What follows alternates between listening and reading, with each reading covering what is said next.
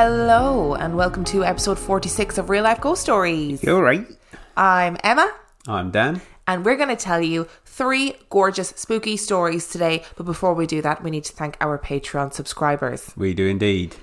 And let's do this. We would like to thank Jebel Gaha, Matthew Waters, Ariane Ogako, Nicole Del Grosso. We need to talk about ghosts, whoop, fellow whoop. Podcast. Heavy. Please go check them out. Steph Meehan, Robin Hawes, Zachary, Diana, Jules, Ava and Liam Cosgrove. Hi. We love you, and we love the fact that you're listeners and that you're Patreon subscribers, and your mum made you guys patrons just for us. So you need to give your mum a big hug and say thank you. Ah, just kidding. Ashley Wessels, Ailish Byrne, Gigi Davey, Michael Doherty, Daniel Montejo Jesus. Oh, Jesus. Adam Hyde, KCG, Christy Bryant, and Cresta the Wise. Nice. So thank you all so much for your Patreon pages. So appreciate it. I don't think we'll ever be able to express how much we appreciate it, but it's crazy that you guys want to donate your hard-earned cash to us lowly humans, and absolutely. I really appreciate it. Thank you. Are you ready for your film review this week? Yes. Our film review this week is The Fourth Kind. It was released in 2009. It is 5.9 out of 10 on IMDb and a whopping 18% on Rotten Tomatoes. Would you like a synopsis? I would like a synopsis. Since the 1960s, a disproportionate number of the population in and around Nome, Alaska have gone missing. Despite FBI investigations, the disappearances remain a mystery. Dr. Abigail Tyler, Mila Jovovich... I'm going to struggle to pronounce her name the whole way through this. A psychologist may be on the verge of blowing the unsolved cases wide open when, during the course of treating her patients, she finds evidence of alien abductions. Can I start on this one? Yes. I have seen this film before, and I remember at the time thinking it was absolutely terrifying. So I was really tentative about watching it again. And then I realised that Dan had bought the DVD version. So I was like, oh, let's just watch it. And even before we sat down to watch it, Dan was like, are you sure you want to do this? Because you know you're going to get nightmares. This is such a bad idea. And I was like, no, you know, we're doing this for the podcast. We're doing this for the people, okay? We've got to watch it. And what a crock of shit that film is. It's not that bad. Is it not? No. Oh, because I'm pretty sure it is. No, I don't think so. I think that 18% is unjust. I'm baffled as to how I found this film so terrifying. But I'll stop. What were your thoughts on this film? I saw what it was trying to do. It didn't work. And there was a lack of aliens. Yeah, spoilers. Because I've not seen it before. Can we just say that there's going to be spoilers in this film review? So if you're not interested in spoilers and you want to go see the film, fast forward about 10 minutes. And then go watch the film and then re-listen to our film review. Distinct lack of aliens in this film. Like there's no aliens in this film. No. There's owls. There's lots of owls. Yeah, but you only see that one shot of an owl. No, you saw him a couple of times, but it was the same owl just like with eyeshadow on. Don't use owls and drag instead of aliens. It doesn't make any sense to me. And I love a good owl. Like, I'm a big fan of owls. I love owls. And I can see what they were trying to do. And I thought it was really clever, that idea that these people are saying, I keep seeing owls at nighttime. So the premise of the story is, it starts with Mila Jovovich going, I'm Mila Jovovich, actor. And what you're about to see is taken from archived footage. So you get the whole like, oh, shit, this is like a found footage film. And they recreate, and I'm doing recreate in inverted commas, they recreate all the archived footage.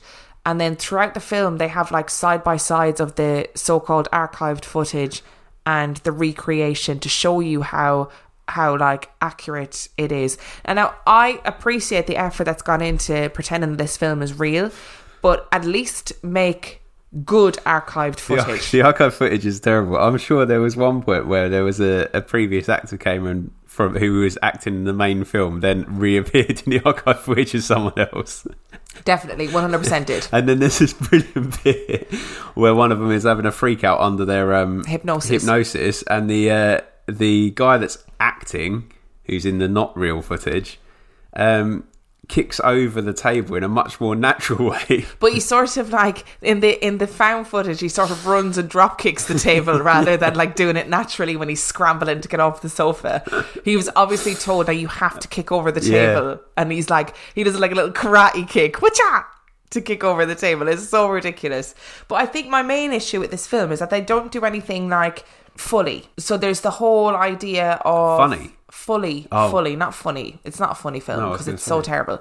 The whole idea of alien abductions, like in the beginning, it is quite like, oh, what's going on here? Like, and you know that this is something freaky. All of her patients talk about seeing an owl at nighttime, and then they talk about how it's not an owl. They get freaked out during their hypnosis and whatever. And it's really like, it's quite a good concept. But then you never see one fucking alien, and all of the footage of these people, and there's points in it where these people are possessed almost by these aliens, and they speak for some reason Sumerian. I don't know why they speak Sumerian. I think it's like alluding to the fact that at some point in our history, ancient aliens were kicking around.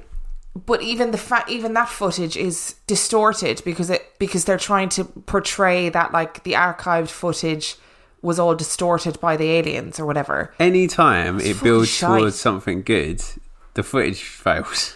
Yeah, and it's just like... And then I thought, you know what? We're going to see it. We're going to see them being, like, sucked out of the house. Nothing.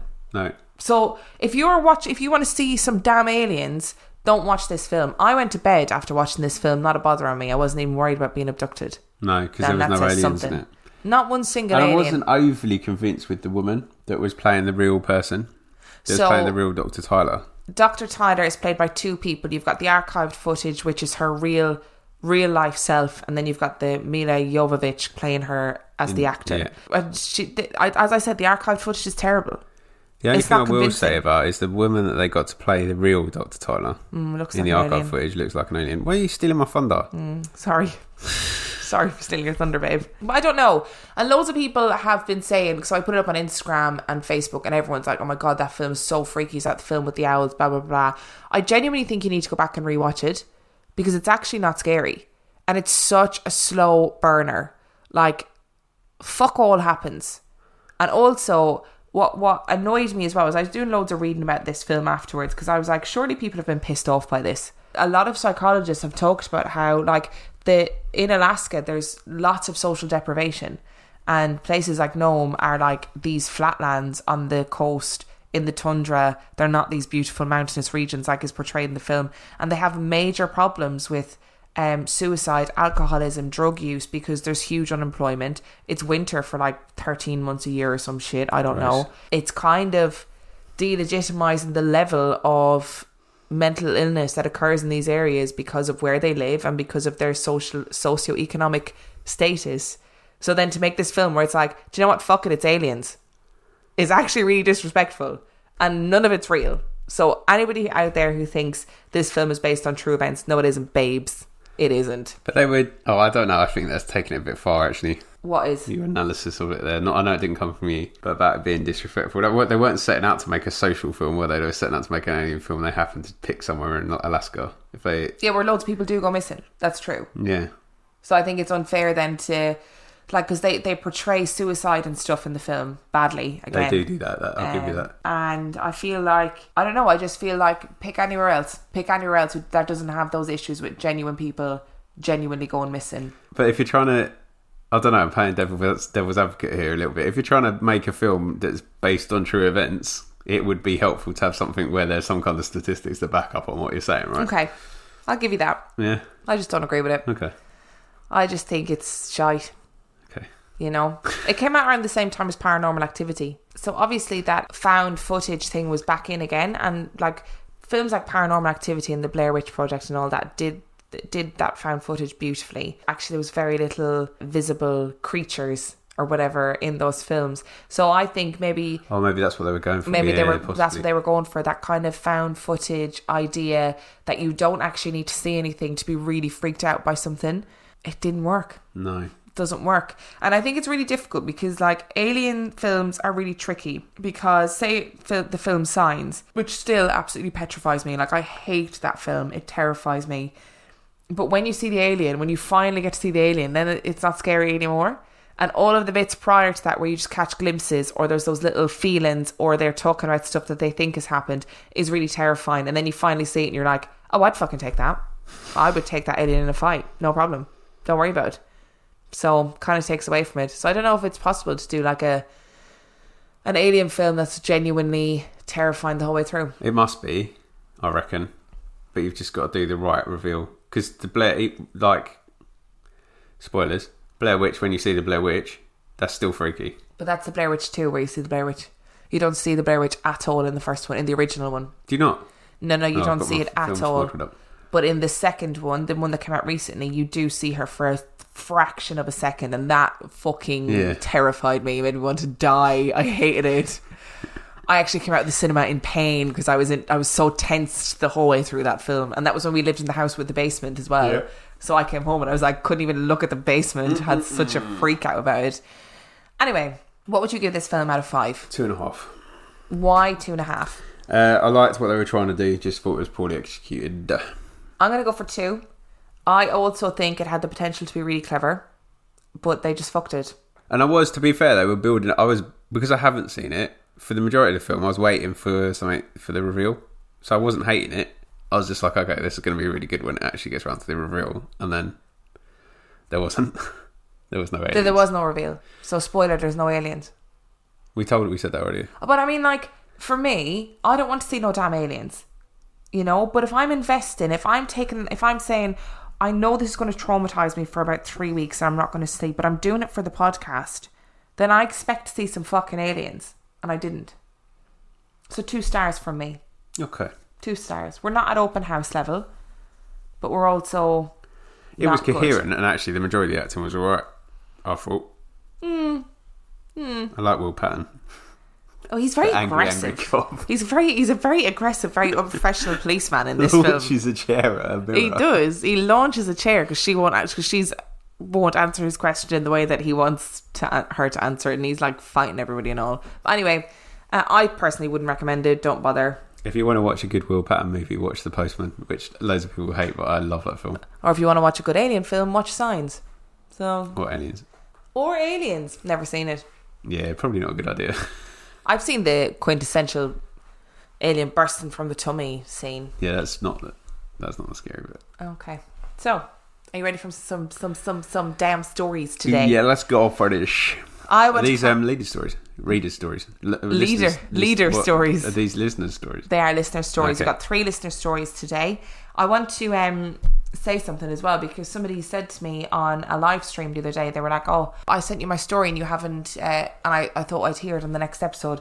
These stories that I'm reading today are from March.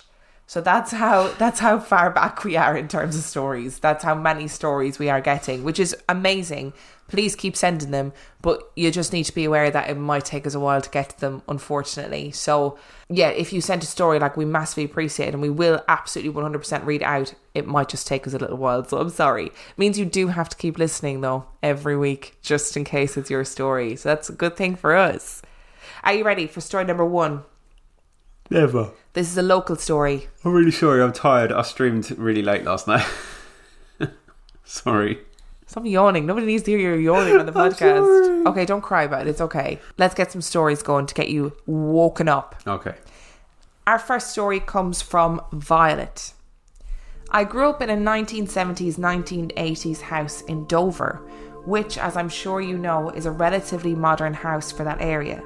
My parents were the first or second tenants to live there in the 90s, and all of our neighbours were really elderly. It was in the picturesque clifftop village of A-Cliff. My parents were my dad and my stepmum. Both were alcoholics and took drugs, and there was a lot of shouting, arguing and tears in that house. I had 2 stepbrothers. My first experience happened before my stepfamily, when my blood mother and my sister lived there. I was around 4 years old. My dad had this weird plastic foot that was human-sized but hollow and looked really real. He used to hang it out of the loft hatch outside mine and my sister's bedroom door as a laugh. Once it was poking out and moving around the hatch as though it was being controlled from above, and my sister dragged me downstairs yelling at our dad that it was moving. He laughed and went and got it. It was a joke to him that carried on after my mum took my sister and left. He would warn me if I was bad there was a monster in the loft that would eat me. Being a young child, I believed him. One evening he was downstairs watching television, and I was in my bedroom upstairs when I heard stomping coming from the ceiling above me. Like most lofts, the floor up there were beams with nothing in between, but the stomping noise was loud and in a walking style, moving around. I ran and told my dad, as we were alone at the time, and he laughed and told me not to misbehave if the monster's being so active. That was the only time I heard something, though I would be on tenterhooks constantly for the noise of the loft hatch scraping across the ceiling like it did when it was opened. Due to the nature of the drug taking downstairs, I was always confined to my bedroom, so would have to stay there even when I was petrified. After that incident, I had nightmares constantly of a one-footed man that would come out of the loft and come for me. In these nightmares, I was always frustratingly slow when running away and scared for my life. Even to this day, I still have that nightmare, and it's been 20 years. What started as a joke for my dad has had a real long-lasting effect on me. The second incident happened when I was around 7, and my stepfamily had moved in. Stepmom was getting herself and my brothers ready for bed, all in one room. We were mucking around and laughing and getting into our pyjamas when suddenly the incredibly heavy antique wooden table and drawers unit sitting in the corner began to move. It came away from its spot and what I can only describe as shuffled across the carpet and all the way into the middle of the room. It fully moved around 1.5 metres. We were all silent, staring at this drawer unit, unable to comprehend what had happened. Then my badass stepmom just sort of snapped out of her confusion, walked over to it and checked it all over. She opened one of the drawers and inside was one of those mini wind-up action men dolls that move their arms in a punching motion. And it was punching. She showed it to us and said, "See, that's what made it move," before putting all of her strength into it and shoving this unit back into the corner. This logic seemed to make sense to the three of us children, and we carried on playing on our way into bed. Only now as an adult I can see there is no way a tiny Action Man toy could have moved that heavy unit across the room. Not only that, but we had all been having baths and we were ready for bed, and we were unlikely to have played with that toy. So what had set it off? A couple of years later, myself and my stepbrother went downstairs early to make breakfast before going to school. When we entered the kitchen, the fridge freezer had come out of the cove in the wall where it lived and into the middle of the floor.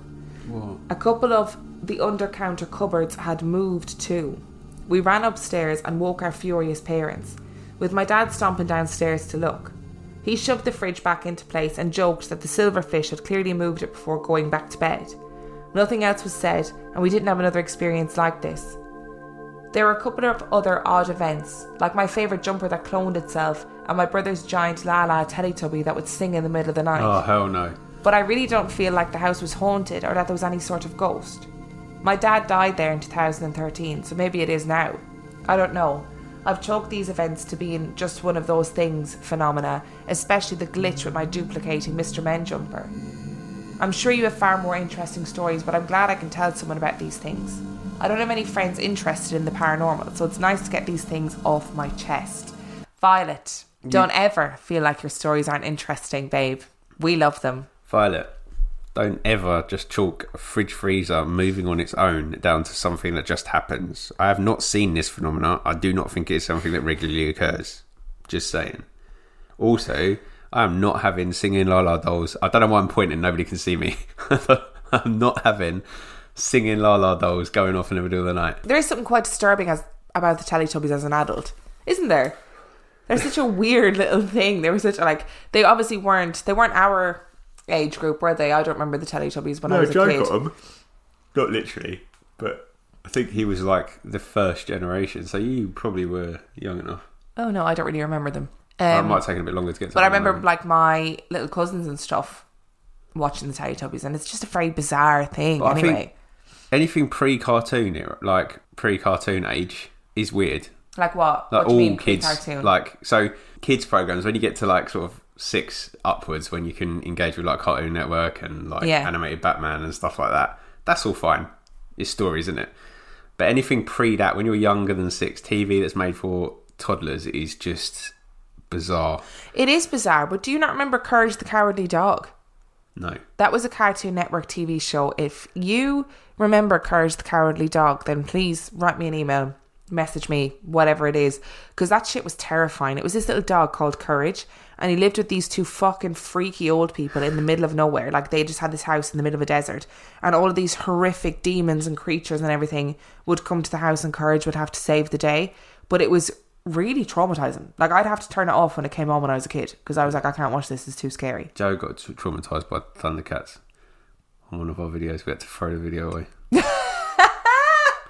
Why? There's one of the Thundercats episodes on this video where something really freaky happened. I don't think it was Mumra or anything like that. It was just to me, it was just a standard Thundercats episode, but something freaked him out so much he had nightmares about it, and he made my mum throw it away. Oh, no way. Yeah. It's funny, isn't it, when you're a kid, the things that freak you out. Courage the Cowardly Dog was definitely one of mine. Really, really scary. But in that, have you seen In the Night Garden? It's a fairly recent thing. It's probably not as modern as it was. I'm vaguely aware of it. That thing's weird. It's got a character called Muckapucker, which is very close to Motherfucker, particularly if you've got a kid that can't say... But that's really funny, though. Yeah, but it's just like, it's weird things like that. And that French guy... The little girl with the pink hair and then the gymnast with the blue hair. Oh, Balamori. No. Is that one? No. Oh, no, I know the one you're talking about. I can see it in my head. But that's weird as well. Like, it's all weird. Anyway, we're tangenting. Sorry. We'll go back. Can I just say, first of all, that Violet is living a gorgeous life. Nero's, by the way, in case anybody's thinking, oh my God, all this alcohol and drug abuse and whatever in her house, which is obviously really traumatic for anybody. And I firmly believe that sort of trauma, like... arguments in a household, drug abuse, alcohol abuse, whatever it is. Negative energy. It causes some sort of weird negative energy. Mm. The other thing that struck me when I was reading this story was that we actually get earthquakes in this part of the world, which a lot of people don't realise or think that we do. I mean, I didn't fucking realise until I experienced our first earthquake. So I wonder if it's possible... that this move in furniture was caused by earthquakes. Because they're often so tiny that you don't really notice them that much. It's almost like thunder. Could be. But I guess they could cause stuff to move. Could be. Could have just been the Action Man. I loved that. I love that stepmom being like, it's Action Man. It is the thing though, when you're a kid, if your parent tells you something, you don't have that logic. You're just like, oh yeah, of course it is. Oh, obviously, Action Man. Oh my God, he's so strong. Action Man. There's quite a kid's toy theme. Yeah, I'm not. That stuff doesn't just happen. I'm not convinced by the earthquake argument either. It's too weird. The leg hanging outside the bedroom is the weirdest shit I've heard in a long time. It's a very dad thing to do, though. It is a very dad thing to do. But my brothers used to do stuff like that to me all the time, where they'd like tell me things that weren't true just to freak me out. And then, like, that shit does stick with you forever. Yeah, like, it really, really sticks with you when your older sibling or somebody in your house tells you stuff that is scary. Absolutely. And then you believe it. Yeah. Did you do that to your little sibling? I'm too nice. You are too nice. You're talking to the guy that hid in a cupboard when his mum was cleaning to jump out at her, and then talked himself out of it in case it gave her a heart attack. So sat in the wardrobe until she finished cleaning the room, and then got out after. Oh my God, that's the most wholesome thing I've ever heard. Are you serious? Yeah. Were you like 17 when that happened? Yeah. No, I actually was. I was home from uni. And, oh my God, are you serious? Yeah. I was home from uni. And I thought you were going to be like 5. No, the room that I stayed in when I came back from uni was down. It used to be a garage, and I knew that the wardrobe was empty, so I was like, "Oh, this will be fun." So I climbed in the wardrobe, and my mum was coming down and cleaning, and I was like, "I can't get out. If I get out, I'm going to scare her." Because my mum was quite jumpy like me, and I was like, "If I get out, I'm going to scare her. She's going to have heart." Yeah, but I don't think you would have killed her. Well, I thought I was going to. I talked myself into a frenzy, and then I ended up just sitting in the wardrobe until she finished and I got out. Well, you heard it here first, ladies and gentlemen.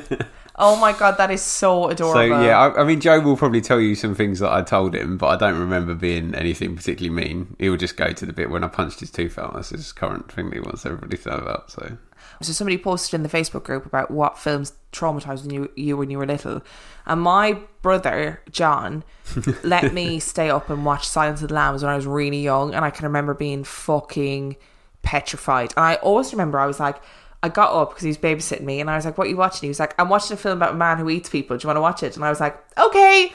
Traumatized, like petrified me. And then my sister was saying that my brothers, so I've got two brothers, both my brothers allowed her to stay up and watch Candyman when she was really little. That's a really scary and film. Fucking traumatized her as well. Like, honestly, that's horrific. Yeah, brilliant at the same time. Jesus Christ. My brother's also used to, this is the last thing I'm going to say, when I was little, and you know when you're really little during the summer and you go to bed and it's still bright and you know, like you get up in the morning and obviously it's bright again, they would I don't know if they remember doing this, they probably do, but I fucking remember, they would wake me up and I'd only have been asleep for like an hour or two, but obviously it would still be bright. And they'd be like, Emma, get up quick, Santa came. And it would be like the middle of July. But little me would be like, oh my God, Santa came. Fucking dickheads. It's no wonder that I am an anxious mess. All of this trauma in my childhood. Are you ready for another story? I don't know if it's got singing la la though, isn't it? It does not. Good. So this is Ron's story. Are you ready? Ron. What? I'm not allowed to sneeze? Oh, real nice, Ron. If you know that vine, we love you. When I was 10, I moved to a ranch on 66 acres of land in Alpine, California, a mountain town outside of San Diego. On the other side of the mountain from where I lived was a Kumeyaay reservation. So far as I know, they used the mountain as part of a burial site for the elderly women of the tribe, hence the name of the mountain, Old Woman Mountain. I always liked to explore, and one day I found an old, creepy, dilapidated house, which is the only way I can describe it. It had a 25-foot stone staircase going up to the house with a dead, wicked-looking tree branching out over the whole house. When I first saw this house, it scared the living shit out of me. I couldn't get any closer than about 100 feet from the house. I backed up across the old bridge that crossed the small stream and went home. A few years later, when I was about 13 or 14, my friend Mike came over and I showed him the house. We then got the bright idea to go home, grab my mom's handheld tape recorder that my mom used to record her spiritual shamanic sessions. We decided to go and spend the night in the house and let the recorder record and see what we picked up. When we got to the house, my friend freaked the fuck out and bailed. We decided not to spend the night. The next day after Mike had gone home, I decided to go to the house by myself. I couldn't use my mom's recorder because she was working that day. Anyway, it was daytime. I walked up the stairs and opened the bent screen to the house. It was a screened porch with debris lying on the ground. I walked to the living room of this decrepit old house. The back room ceiling was caved in. Crap was all over the floor and the toilet was shattered on the floor. There was a single light bulb in the living room with a long string attached. I pulled the string and the light turned on. Then a few seconds later, the string looked as if it was pulled and the light turned off. I pulled the string again, thinking that the bulb just blew. The light turned on again. I blew it off and went into the kitchen. I turned on the sink and just like the light, it turned itself off. I figured it was the plumbing. Suddenly, I heard a demonic sounding growl that still freaks me out to this day. There is no way someone could be fucking with me, being that the closest person was miles away. I ran out the door, down the steps and crossed the bridge. I saw my landlord driving up in his truck. He saw me running and stopped. I told him what happened and he told me to stay out of there. A few months later, I was talking to my landlord's wife about it and told her what happened. She then told me that back in the 60s, there was a fire started in there by a group of young adults that were doing weird rituals and the candles lit the house on fire. She also told me that they had tried to renovate it a few times. Each time, within a few days, the contractors would bail on the project and not return. When I was in my late 20s, about 10 years ago, I was visiting some friends in Colorado, and the first night I was there, I had my first episode of sleep paralysis. I was lying down in bed and I woke up and it felt like my whole body was electrified. I couldn't move. I started hearing strange noises that I couldn't explain. I noticed what looked like three small 2-foot-tall creatures that I couldn't make out in detail because it was that dark. I tried calling for my friend Bo as these things were getting closer. All that would come out of my mouth was his name, so weak I could barely hear it myself. I tried calling him again and it didn't change. I then felt what I can only describe as a toothless mouth on my foot. I passed out after that and woke up, and it was morning. It freaked me out so much that I slept with my shoes on for a few days. I didn't tell my friend, as I brushed it off with sleep paralysis. About a year ago, I was talking to my friend and told him what happened.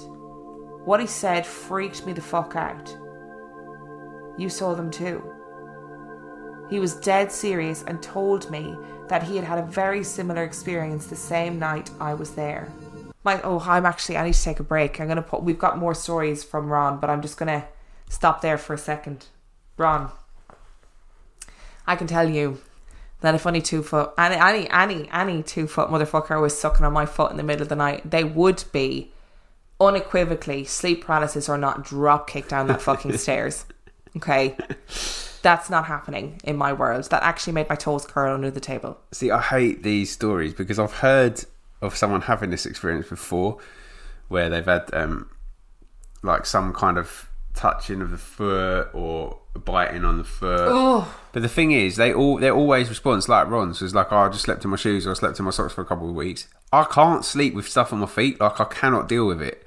It's like, I find it hard enough to sleep as it is. Socks on, not happening. Definitely not shoes. So this is going to happen to me at some point, isn't it? What, some 2 foot motherfucker's going to suck on your foot? I really don't know how that would happen in our world.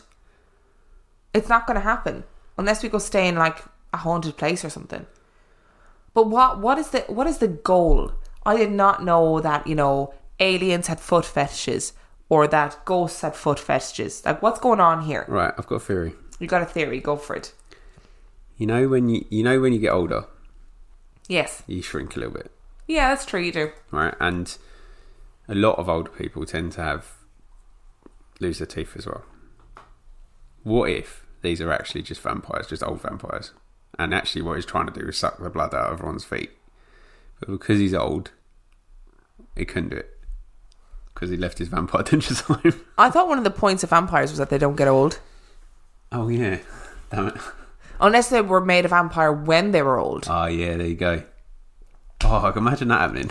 Oh, you'd just be fucking raging. You'd be like, oh, I'm nearly...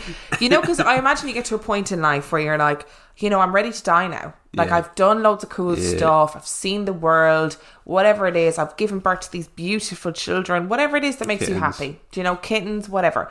Whatever makes you feel like you've fulfilled your life goal and you're ready. You're like... Anytime I'm ready to die, it's cool, I've made my peace with it, and then you get turned into a fucking vampire and you're stuck being an old person for all eternity. Yeah, that's not fun, is it? And you have to stay inside during daylight as well, so you can't even enjoy the sun.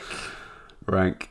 So are they related? Is it related to the house, or is this a separate thing? Is the foot sucking separate, or is he suggesting that it might be linked to that house that he went to? I think it's a separate thing altogether. Okay. So he sent me a number of stories, but I just read two of them together. Okay, so that house with the growl. Yeah, no, I've got fear about that anyway.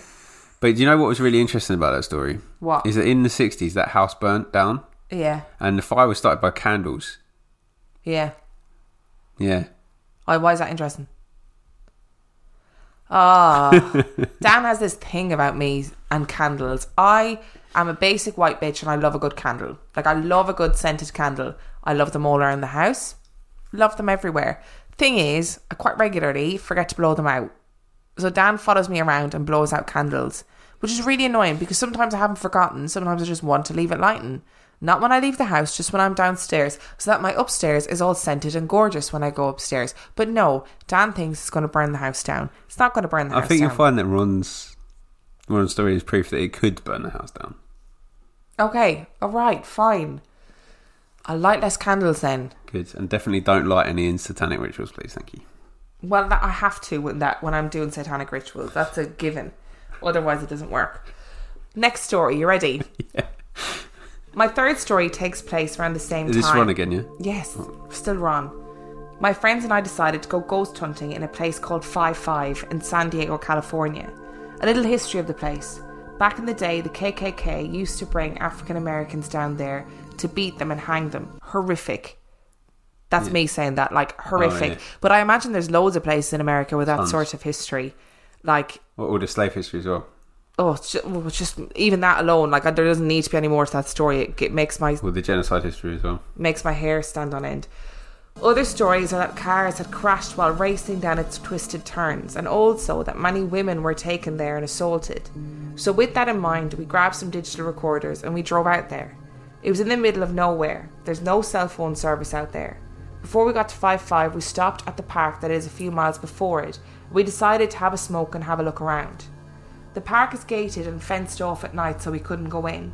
We decided to take a few pictures. The pictures seemed normal, most of them full of dust and bugs, but one had what looked like a dog with red eyes. While we were taking the pictures, we heard dogs barking and howling, but we didn't see any dogs. We then headed to 5-5, and when we got there, we did an EVP session. We asked the question, "Were you assaulted down here?" When we replayed the session, we heard a very clear response. Yes. After that, we left and returned the next night. We got there around 10 p.m. This time, it was my friend Ainver and I. We got a response on EVP of a little girl sounding very similar the previous night's recording, saying yes. And this really disturbed us. We decided to leave. We got in the car and we noticed several child's handprints on the windows of the inside of the car. We decided to get the fuck out of there. I told you, when we got there it was 10 p.m. When we left, the sun was rising. We'd only been there maybe an hour at most, but somehow the clock read 6:30 a.m. What? The last time Ainver and I were there, we didn't even get a chance to get out of the car. We heard what sounded like children playing and giggling. We bailed and hit up the gas station on the way out of town. As Ainver was pumping gas, he asked me to get out of the car. I got out and asked what's up, and he pointed to the roof of his car. On the roof there were long scratches, like 3 claw marks dragged across the roof. That was the last time Ainver and I went there. But I did go back one last time. Ron, what are you doing? I borrowed my mum's digital recorder because I couldn't find mine. I did an EVP session with some friends. I didn't get anything on the recorder at all. I went home, deleted the files off the recorder and put the recorder back. A couple of days later, my mum used the same recorder to record one of her spiritual shamanic sessions. And when they played the recording back at the end of this session to discuss it, all that could be heard was a voice saying, "That bad boy," repeatedly, and I have not been back to the 5-5 since. My final story is from early December last year, 2018. I was walking into the living room of my apartment and something flew across the room. I thought it might have been our cat, Mozart, but he was walking in the hallway behind me. I was behind the sofa and he was casually walking into the living room, looking at me like, what the fuck was that? We didn't have our second cat, Falcor, yet. A few days later, I was watching TV in my chair and something pulled on the left leg of my shorts. It felt like someone was trying to get my attention. Just before the new year, I was again sitting in my chair in front of the TV and I felt something kick my right foot. I actually heard the kick and my foot moved back with the force. I told my fiancée Jackie about these experiences and she said that the cats are really freaked out by our spare room. Their tails puff up and they arch their backs and walk sideways like cats do when they're scared. I told my mum about it and she said I should do an EVP session in that room. So with my mum on speakerphone, Jackie and I started an EVP session. During the session, my whole right side tingled and my arm was physically cold to the touch, while my left side was not. During the session, my fiancé said, "If you let us, we can help you." And the response creeped us out.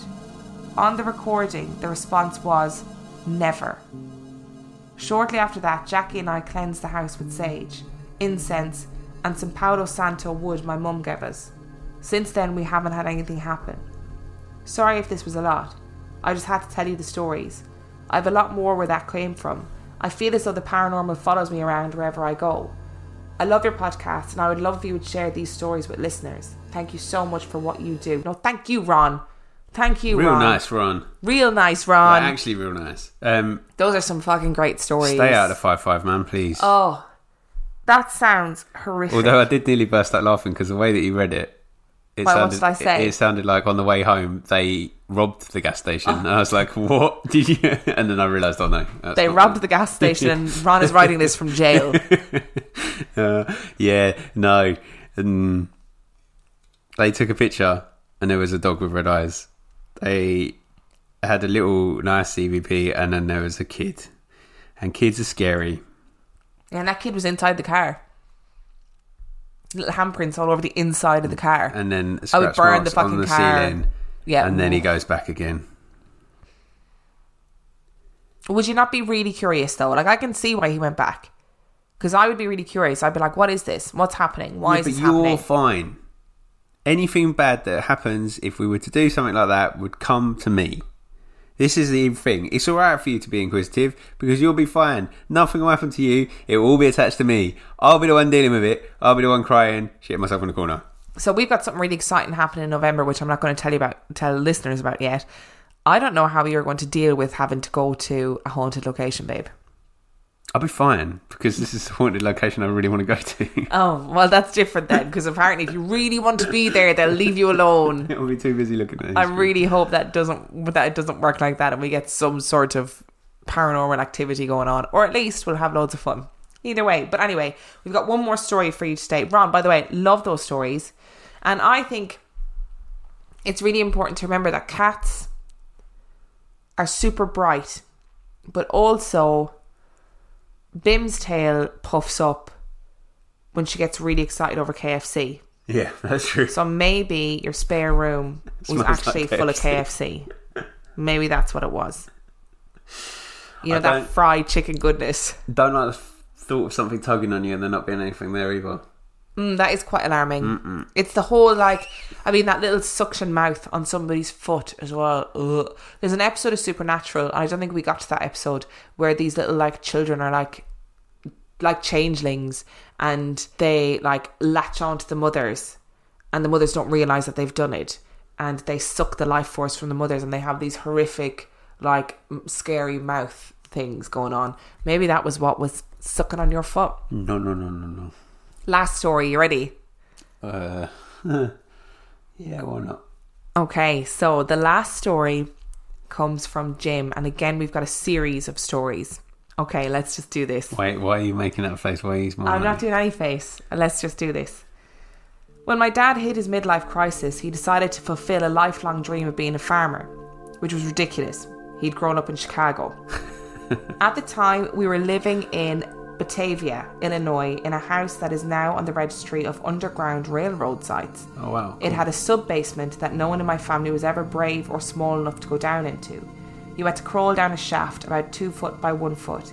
The house still stands, and although we lived there for years, we never had any experiences out of the ordinary there. The farm my father purchased was about 14 acres with a creek and barns and outbuildings. It was idyllic, and some of my fondest childhood memories are from there. I was 6 at the time and would go out with my father to work on the farmhouse on the weekends to get the place habitable before we could move in. There were only a couple of usable rooms, so we kids would take it in turns going there with him. The farm was in rural Illinois, near a town of about 900 people, mostly Norwegian farmers. It was like growing up in Lake Wobegon. The house itself was so run down that at one time chickens had been kept in one of the rooms, and there were license plates nailed to the baseboard to keep out the rats. It had originally been a 2-room, 2-storey house, and this part of the house still rested on its stone foundation. Going in the basement was like going into a castle dungeon, and it always scared me. The house was so old that the original deed was signed by the Shabana Indian tribe, which had occupied the area. Wow. We found tons of arrowheads out in the fields.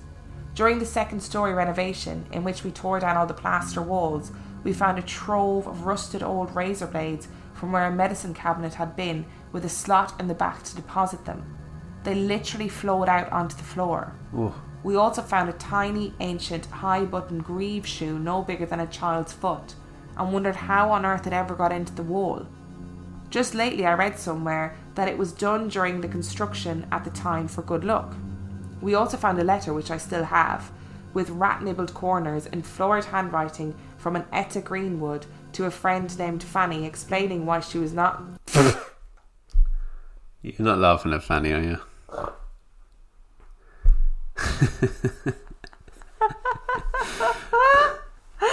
Oh, get it together. For American listeners, Fanny is a British word for vagina. So that's very childish of me to laugh at that. Sorry, I'll continue. I thought you got past it as well. You did like a good 6-7 words after saying it. I really managed it, and then I just didn't. Explaining why she was not going to the ice cream social on the 4th of July, as she didn't want to go with Georgie. Poor Georgie. The letter is dated June 28, 1878. Wow. One imagines that she wrote this letter, thought better of it, hid it in the wall, and perhaps Georgie got lucky after all. Dad wound up completely restoring the house over the span of a few years, and it was quite beautiful. He was less interested in farming than in just living in a nice house in the country, and we eventually wound up hiring a neighbour to do the actual farming. I had several experiences in this house. Remember that these weekend work trips were to a 100-year-old house that had been abandoned for years. I'll list my experiences as follows. The face. On this particular weekend, it was just Dad and I. He was a hard worker and a heavy drinker, so he went to bed not long after I did. There was a habitable bedroom upstairs where he slept. I had a single bed in a small room behind the staircase that led down to the basement. Now this is approximately 1960. Today we almost never experience absolute darkness. All farmers have huge sodium vapour lamps that burn all night and can be seen for miles. Farmers obviously had electricity in houses that were not built for it, and when night fell, lights went off and it was absolutely dark, profoundly dark. There was a window in my room that had no curtain in it, and I remember on a moonless night not being able to discern its outline because it was pitch black, as was everything else. You could quite literally not see the hand in front of your face. I'd fallen asleep and had no idea for how long when I was awakened in terror. Without being able to see it, I knew there was a face in the blackness facing down at me, mere inches away. I could not hear breath, but that face was there, I was sure of it. As a demonstration, go into a dark room and hold your hand close to your face. Sound changes, and you can feel the heat from your hand and from your face being reflected. I was literally frozen in terror. I've no idea how long this persisted. I dared not move, and I think I either passed out or went back to sleep as some sort of defence. The next morning, I asked my dad if he had come downstairs during the night without turning on the light. He looked at me like my head was on backwards. I remember that experience as if it happened last night, despite the 50 or more intervening years. Fortunately, it was our last night there that weekend, and I looked forward to my room back home. My father was a commercial designer and my mom a teacher. She commuted 15 miles to her job and my dad commuted 40. My siblings were all at least 5 years older than me, so that by the age of 10 or so, I was one of the first latchkey kids, with sisters busy dating and with after-school activities. This didn't bother me much during the day. I'd usually just go outside, down to the creek, with our dog. These circumstances also left me at home alone at night on weekends, where my mum and dad had a party to go to or shopping and the sisters were on dates. I'd wait up watching the one channel we got on our TV until they got home. Once, however, my next in line sibling, who would have been about 16, was home, so I felt a bit braver. When she went to her room upstairs, I went on to my bedroom down the hall. I wasn't asleep yet when I heard her yelling. My sisters were both pretty teenagers, newly moved to this tiny farm town, so they got a lot of attention from the local boys. They would play pranks, try to window peep. One of them actually put a ladder up to my sister's room one night, and my dad responded by greeting them with his shotgun. So I assumed she was yelling at some local yahoo and went down to her room to check. She had the window open and was yelling, "I know you're out there, you idiots!" But I could hear a bit of a tremble in her voice. There was enough of a moon as such that you could pretty clearly see the road that ran past the house. And there were no cars parked there, which teen boys would have done. Town was over 2 miles away, and the nearest farms were all older folks that we knew with grown-up kids or kids my age. I could hear a slight rustling in the corn just off the road near our chicken coop. But then I heard what she heard. It is very hard to describe. At first it sounded like someone making a sound like a chicken or something like a chicken, but only deeper, more resonant. and yet it had a quality to it that would have been hard to recreate with the human voice. I remember wondering if it might be some kind of duck call or something. I said, "What was that?" and she didn't answer. I could see her tensed up, listening. Then, voice shaking a little bit, she again yelled, "I can hear you." Silence for a moment, then the bird-like sound somewhat closer to the house, still in the rows of corn. For a moment, both of us stared into the darkness to see any movement. But then a different sound occurred. The same pitch, but different, as if it were a different call, warbling and trailing off at the end, clearly not human, nor from any of our pigs or sheep, which would have been in the barn anyway.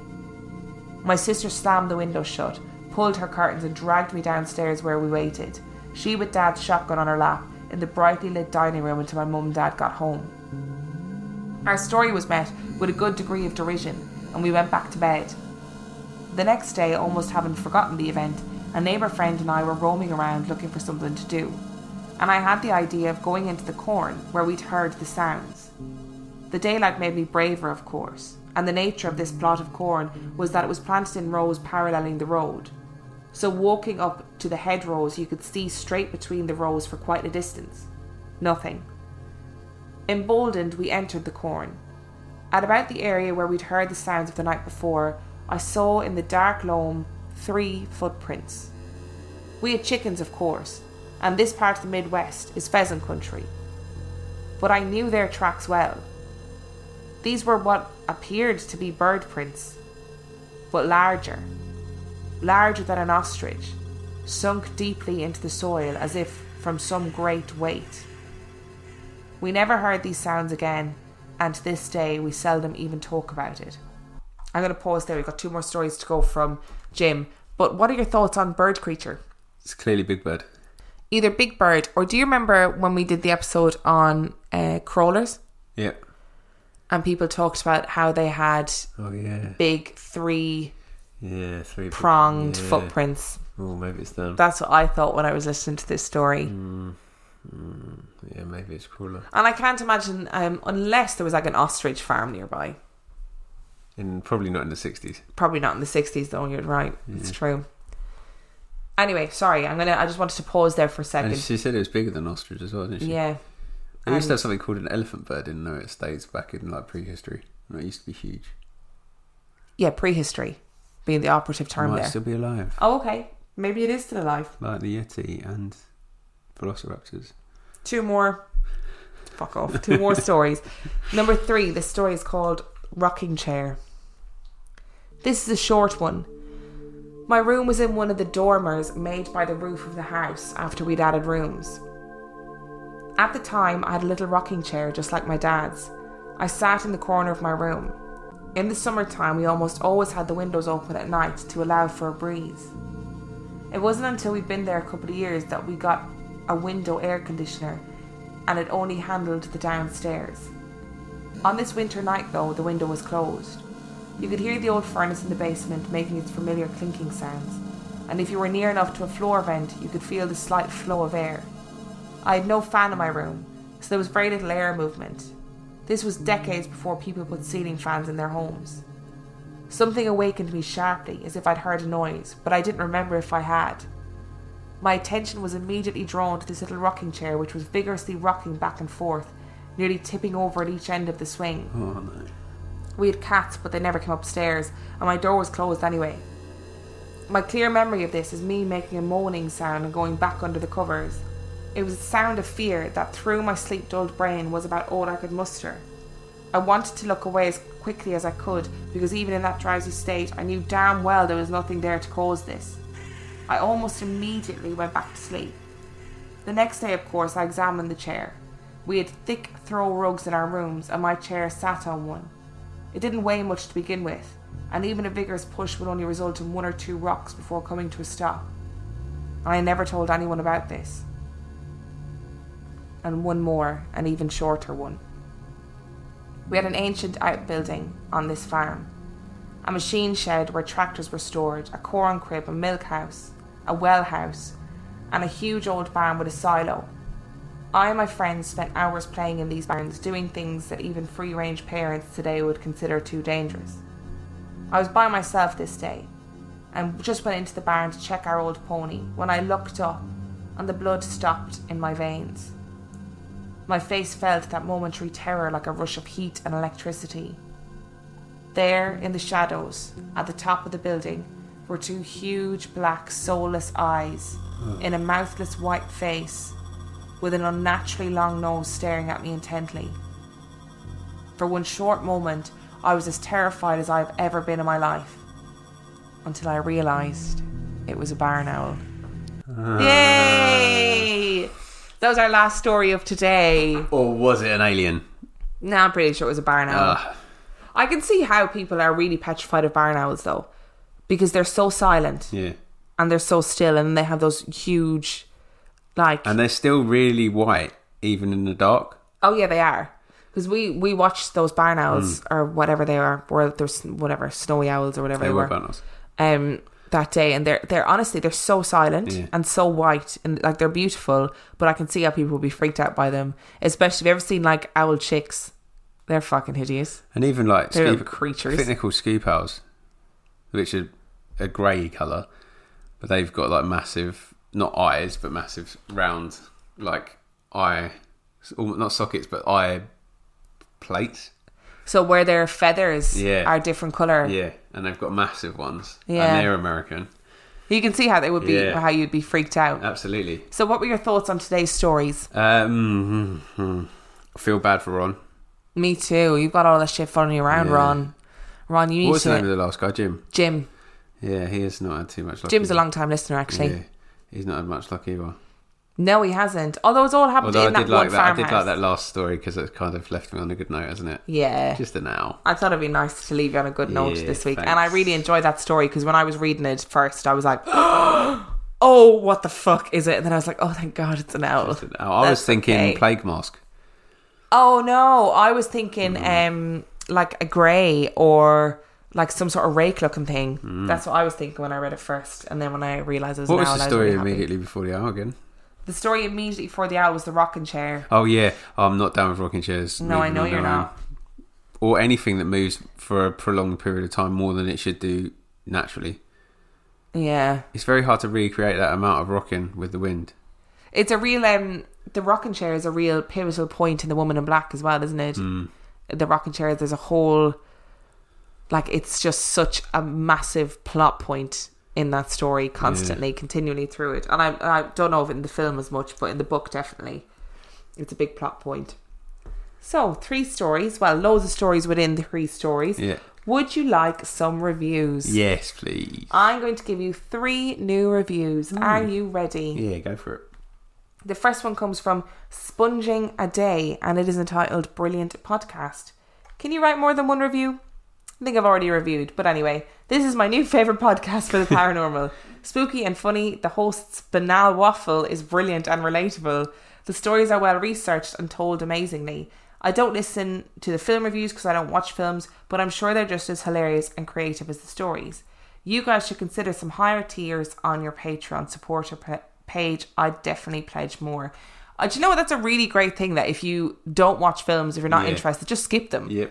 Like, because, you know, we had that review where the person was like, I don't want to listen to you ramble on about films, blah, blah, blah. Yeah, fine. Like, I get that. That was a banana waffle, wasn't it? No, that was a different one. Oh, was it? And I do get that. Like, I get that people must find it really annoying if you're not a film person, but just skip them. Yeah. You know, we don't really refer back to them after we've finished reviewing it. So it's a good, thank you, Sponging A Day. And we won't be doing higher tiers on our Patreon page. That's never going to happen because I... But thanks for the sentiment, mate. I really do appreciate the sentiment. Like, that's such a lovely thing to say, that you would give us more money. But I think $5 is enough for anybody a month to pay to us to do anything, really. Our next one is called... is from Alaska Beans. Ooh, and it's called Cool Beans. We get bored a lot in the absolute boonies of Alaska, which is actually something we discussed today.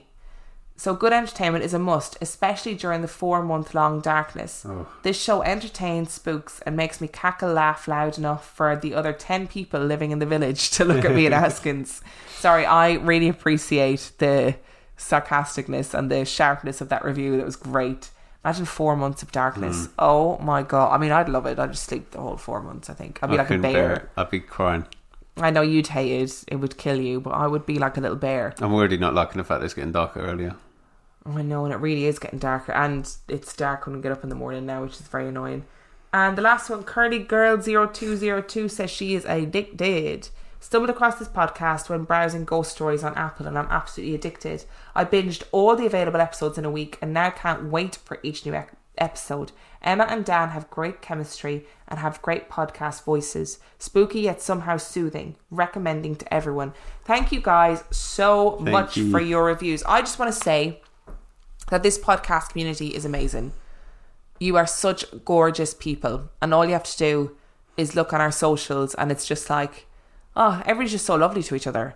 Like, I never have to be like banning people or, you know, censoring people for saying horrible things. Everyone's just really accepting of one another, and that's really nice. Just wanted to say that. Brilliant. So I appreciate it. They make my day on a daily basis.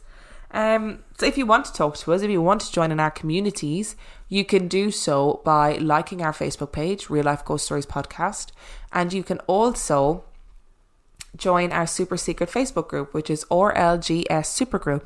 The answer to the question is Emma and Dan, and there is loads of stuff going on over there. We love it. Everybody loves it. There's lots of great people posting lots of great memes. That's what you need in life.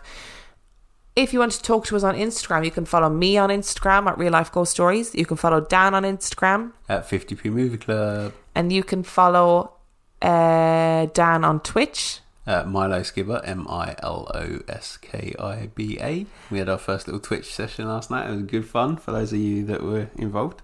And you can follow us on Twitter at Real Ghost Pod. Oh, I couldn't remember what I was going to say there. I was like, where else do we have stuff? And if you have a story, most importantly, that you want to send us, you can send it to reallifeghoststoriespodcast@gmail.com. We will get to it eventually. And finally, we have a Patreon page, which means that if you enjoy our podcast and want to support it and want to help us make it more of a lucrative business, you can do so by pledging to our Patreon page. You just need to go to patreon.com/reallifeghoststories, and you can pledge either $2 or $5 a month to get extra content.